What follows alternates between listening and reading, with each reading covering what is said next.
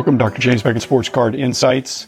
Thanks sponsors, Topps Panini, Upper Deck, Heritage Auctions, Huggins to Scott Auctions, Mike Stadium Sports Cards, Burbank Sports Cards, COMC.com, Beckett Media, Beckett Grading, Beckett Authentication. Here's another segment of the Hobby Content Creators Dinner about marketplaces. Next, They have a business model.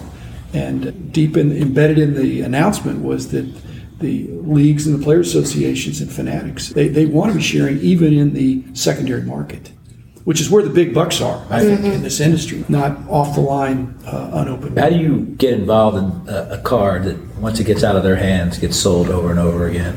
And how do they? Two ways. One is blockchain. There's a chain of custody, and uh, that requires the non-physical card, I think.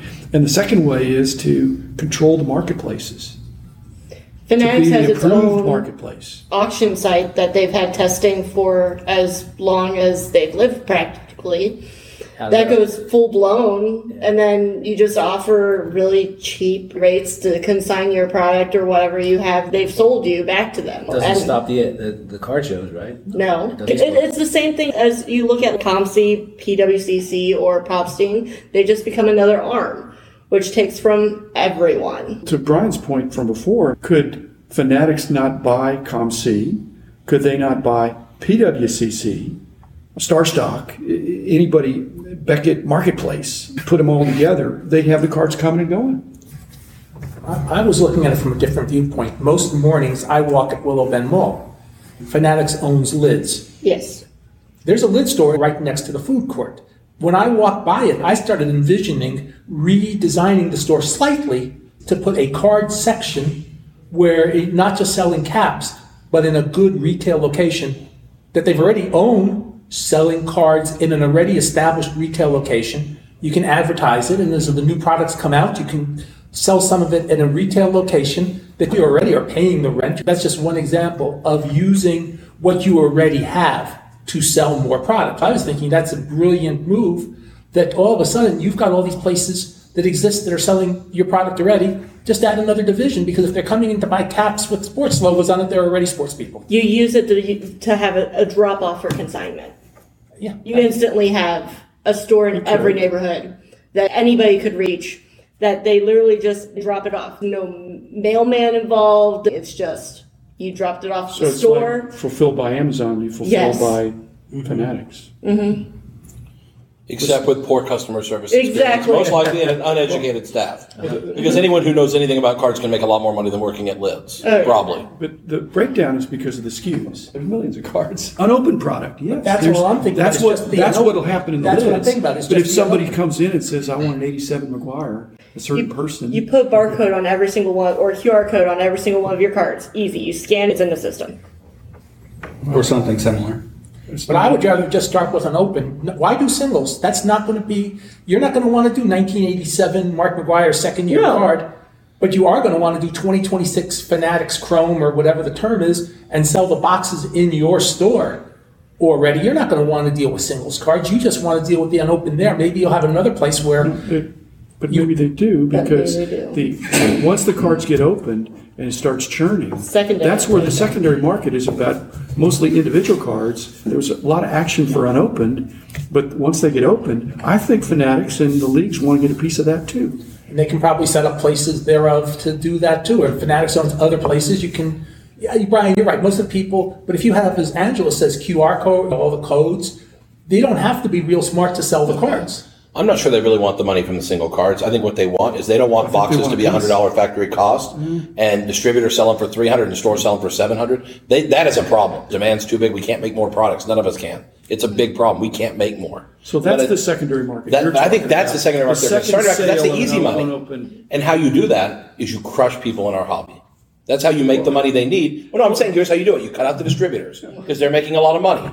You cut out retail stores. Why would you let the retail store make that margin when you've got the best website in the history of sports? When you control, you can tax. That's the All they have to do is serially number, and make unique numbers for each box. If it's registered and you sell it with a four hundred dollar markup, you got to give them a hundred bucks or whatever. I think they want all the money. Well, I- I would not be They shocked want it if they all. want it That's- all. And as a loyal, addicted, crazy base that we are, we're going to pay them probably. Because we're already paying the distributors and the dealers. 100% tax. That's scary to me to think that stores could be in jeopardy when people are going out opening stores right now. Because people are spending their life savings to open stores. These people have to really think about the pivot because the stores and the distributors, their business models are at risk. David Adams and Blowout Cards, their business models are at risk. Every one of these guys' business models are at risk, and it may turn out just fine. They may step up and say, this is a great system. Let's keep this system. We'll just raise all the prices to try to get the juice out before it gets to the public. But I'm telling you, everybody needs to be thinking about this because there's going to be a lot of dancing that's going to have to happen because everybody is at risk. And the great thing is, Fanatics hasn't said one word at all. We have no clue. That's the beauty of this. We're just speculating, but the whole distribution model is at risk. And I think single cards are the least of our problems. There may not be anybody we know to sell them where we live. We may have to go on the Fanatics site and buy them. That's the scary part. I hope it doesn't go to that. But that really may be the only you can buy cards now. Mm-hmm. Because Fanatics, they have an incredible distribution system. The best website ever. They've got everything they need to take the process from day one to day 30 and it's over. That's a big picture thing we got to get our arms around. The good news, I'm optimistic that the world's not over, that it will turn out somewhere in between. So but it could be really bad. They're rational, but they're monopolists. I think they want and need to make every penny possible, and their partners definitely are going to want to. The idea that a distributor could make 50 or 60 million dollars a year, as I heard Ken Goldin quote, if that's true, they're not going to be okay with that. And that's what people who have strong market positions do. They decide what people are allowed to make. You decide what's okay for people to make in your food chain, or you just take them out of the food chain. And we have to really just be open minded again, not be negative, but just be aware that there's risk all over the place. Fortunately, it'll probably be somewhere in between. We've done a lot of work to build this thing. We paid our dues, and it's all at risk for almost every price. Because what's the show going to look like if there's no wax, or if prices from the manufacturer are double or triple? Everything can change how it looks, and you just have to be open minded to what new things could look like, like no logos. You have to have that same kind of open mindedness, right? You've seen everything, Dr. Beckett. Yeah, I'm just concerned that the dollar boxes are going to be three dollar boxes. You're gonna have to give Fanatics credit too. Hey, with the way these inserts are, now, you may have boxes where you get like one card every six boxes. Five of them are empty for all this thing could go anywhere. Well, the, the future of marketplaces, you were talking about eBay, and I, I know that uh, Jeff's probably more an expert on this because your partner sponsor. They seem like they're very active at consolidating and cleaning up the, the space and adding more technologies. It seems like they're very active in, in making it a better place to surf. I don't know who else would be doing that, but it seems like they're actively doing something. I, I communicate with eBay consistently. They are very consciously trying to be active in the hobby more so than they have been. They have a lot of intention to be in part of community. I, I only see this as causing eBay to want to be even more so active and being quote unquote the original for the, the people that have been around in the hobby forever, that you can trust eBay, you can work with eBay, like eBay would be your best friend at this point in time. I will say for card shows, because I know that was one of the things that you brought. I might be wrong on this on, on economics, but in, in my opinion, if Fanatics is trying to control the secondary market in the sense that they're trying to hold boxes, I think that as somebody who's making the boxes, you're aware of which products could probably sell for more. So you're more likely than not going to take those rare, elite, national treasure like boxes, make them very expensive, and that's your price point. But they don't fluctuate. So that's the price point, that's what it is. So if people buy that box, I think card shows would actually be way bigger than what they are now because you're not then dealing with fanatics. You're not dealing with going and paying the fees, the fanatics fees, the eBay fees, or any of those types of fees. You're doing in-person dealing and you have possibly the ability to buy cards for cheaper than you would have it on Fanatics. It's the same thing that I see every time we go to these card shows. We pull up comps, we see how expensive they are, and then you negotiate. I think in that sense, you're putting the power in the actual collector's hands, the investor's hands, whatever you call yourself, you're putting the power in the person's hands to make their own deal. I think you're just going to end up seeing a lot more card shows and a lot more people at tables with singles, maybe less wax, but definitely more singles, definitely more cards that they want to try and wheel and deal because then they're taking 100% of that profit and they're not working on a secondary market with consignment. Fair. I like that. Talking about people looking for other means to save money or not spend as much as if Fanatics were to monopolize the industry. Oh, it's also looking at it as sticking it to the man. Yeah, but I'll be honest with you. PSA showed me what this industry is about. They jacked those prices up to areas I never fathomed possible. And at the national, people were paying six hundred dollars to get one single card graded. I never thought I'd see anything like that. So that's proof positive. People are gonna pay whatever it takes to get what they want. Yeah, if they think they can make money on whatever it is, they're gonna just pay whatever it takes, whether if it's out of their savings or credit card or sell a kidney, whatever it takes. You know? Hopefully not. But uh, It's the unfortunate proof that we are shifting from a hobby to a business.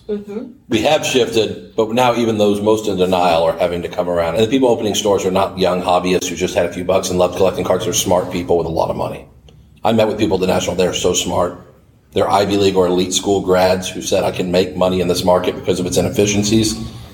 And those inefficiencies may have just changed. And the whole rules have changed overnight. Not yet. We have five years' notice, but, but, but they're changing. Kelly's acting like it's going to be a little more commoditized. There'll be a price. There'll still be an opportunity for a little bit of negotiation. But if the price of the unopened box is the price mm-hmm. from Fanatics and they really control it, then it takes away some of the dynamic element that we see now. Again, we see the ugly side of it when people can charge more, but, but mean, part of the a- charm of the industry is that it's a little bit disorganized, a little bit unregulated. I tell people all the time that the card business doesn't operate like a normal business, and adding Fanatics just makes it act more like a normal business rather than a card business, which is just has some oddball r- rules to it. Yeah. We didn't used to see that price inflation on wax 10 years ago. No. Your manufacturer suggested retail price is what it would sell for. This is the, the only industry where your inventory appreciates, and if you raise the price of something, it increases the demand. I think the point is that and that if you had it graded and it grades well, it's even more. Another bump. actually the most fair way to, to do this all is what StockX did about a year and a half ago with Bowman as an experiment with a Dutch auction, but it wasn't the way that Panini's currently doing their Dutch auctions. It's a real- which are awful. It was a fair Dutch auction where they had a thousand boxes for sale and whatever the thousandth bid was the price that Everybody. everybody paid. That's so what it a wasn't Dutch auction used to mean. Yeah. I thought that was an extremely fair way of doing it. By the way, that entire sales strategy it was created by Josh Luber. And I talked to him extensively and he he said, "Jeff, this is the future of how wax is going to be sold. We're going to do this test run with Topps and Topps is going to love this and Panini's going to love it. This is going to be the future. Like we're going to get them on board and, and we're going to do these IPOs of wax releases for all these major products. That was his vision. And he could never get Panini and Topps along for the vision. They only did it that one time, and then they never did it again. He couldn't get Topps on board. He couldn't get Panini. Actually, decided, oh, we're going to make a lot more money out of it by going with you pay what you pay, and there's no refunds, and then it finally sells out. I would not be surprised if when Fanatics comes out that that is how all wax is sold. But but you're right. It brings up a very interesting question about card shops and all that stuff. There's two two questions. Number one, for you, if you do this IPO, you realize the Prizm basketball IPO is forty million dollars, or fifty million dollars, or sixty million dollars. We've never had to have that much liquidity shoved into a one or two week period and an organized sale on one place. Our hobby's never had that much happen at one time in one place. It could get really messed up with the blowouts of the world saying, "I'll take a thousand cases." To the, the individual hobbyist will get nothing. The other problem, I hate to say this as a manufacturer, we like when our stuff trades at a premium. Mm-hmm. Now we want to make some of that money, obviously. We love that idea, and that's what Fanatics is going to do. But we encourage it. We put less out in the marketplace than we know the marketplace can handle because we want you to go pay two fifty for that hundred dollar box. And that's when people come to me and go, "Man, you killed it with that product." Of course you did. I made it scarce on purpose so that you would pay a premium for it. You did great with it. Yeah. I'm scared that when you start having collectors bidding against dealers, bidding against, mm.